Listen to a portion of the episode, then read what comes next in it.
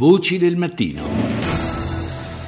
La Francia sta mettendo a punto una nuova legge per disincentivare il consumo di tabacco e di sigarette. I pacchetti dovrebbero diventare neutri, senza logo, sostanzialmente tutti uguali e gli avvertimenti sui rischi per la salute occuperanno il 65% della superficie della confezione.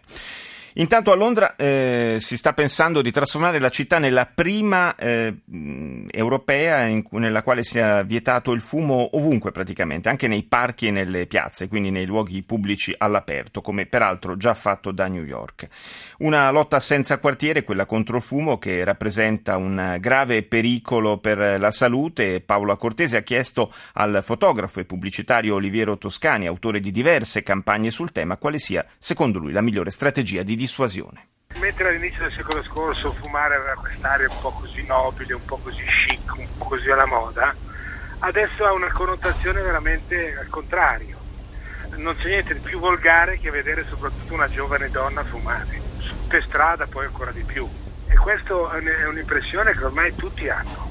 Come si fa a farglielo capire? Dicendo per esempio che baciare un fumatore o una fumatrice come leccare un vecchio portacenere è un po' vero, insomma, puzzano, no? i fumatori puzzano, ormai sono, sono diventati veramente, hanno una connotazione, eh, devo dire proprio un po' scurrile, scurrile, o, o, o si può dire, non so, eh, sai, una volta era molto scenico, dice scusate, disturbo se fumo, eh, uno dice scusate, disturbo se peto, la differenza è che fra il fumo porta il cancro, un peto alla fine è solamente un odorino che dura qualche secondo, poi però non porta nessun cancro. Dovremmo cominciare a capire questo, che chi fuma è come se facesse dei grandi peti con la bocca. Lei è stato un fumatore in passato? Ho smesso 40 anni fa però, quando non era ancora di moda smettere. Ho smesso proprio, mi sentivo stupido con questa sigaretta in mano, non avevo più senso del gusto, non avevo più...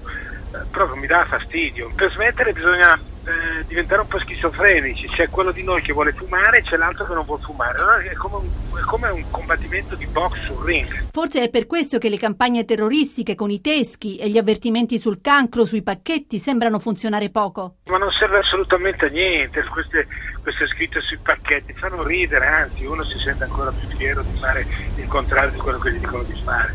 No, non serve assolutamente a niente, quelle sono le campagne che servono alle istituzioni per dire che fanno le campagne contro il fumo, ma in realtà non sono di alcun effetto, zero, effetto zero. Buongiorno a Roberta Pacifici, direttrice dell'Osservatorio Fumo, Alcol e Droga. Lei e agli ascoltatori. Eh, è d'accordo con Toscani? Non servono a niente queste iniziative o servono a poco quantomeno? Hanno una loro efficacia iniziale e poi come tutte le cose si fa l'abitudine, il fumatore quando apre e tocca il pacchetto di sigarette non ricorda più quello che c'è scritto sopra. In realtà la, la diciamo, forma più sicura, più eh, diciamo, studiata di contrasto lo ha ben esplicitato l'Organizzazione Mondiale della Sanità recentemente, che è un aumento significativo del prezzo delle sigarette. La prima forma di contrasto vera efficace per ridurre il numero di fumatori.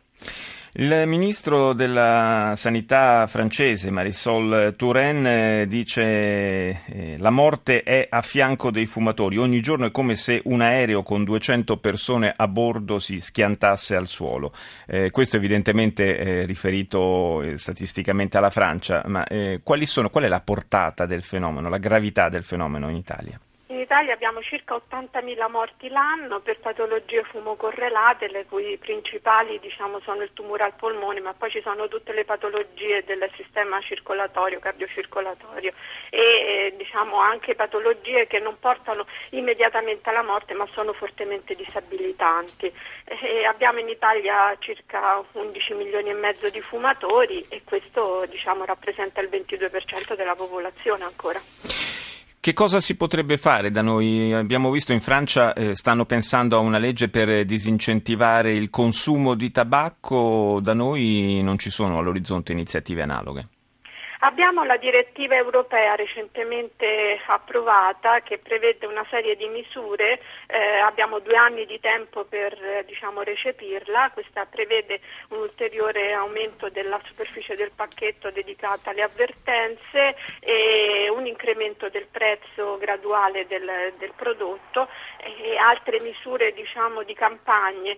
Naturalmente diciamo, il problema è dover investire su questo problema, investire quotidianamente, non è sufficiente una campagna ogni tanto, va fatto, vanno diciamo, perseguite delle campagne dedicate e specialistiche anche per i giovani e giovanissimi. E molto allerta poi su quella che è la pubblicità in diretta. Noi non ci rendiamo conto di essere comunque bombardati da una pubblicità in diretta nei film, film cult anche molto importanti, recenti, eh, nelle fiction nuove che passano in televisione mm. dove le persone che fumano diventano sempre più eh, diciamo, invadenti e anche associate a contesti eh, diciamo, sociali e emotivi eh, positivi.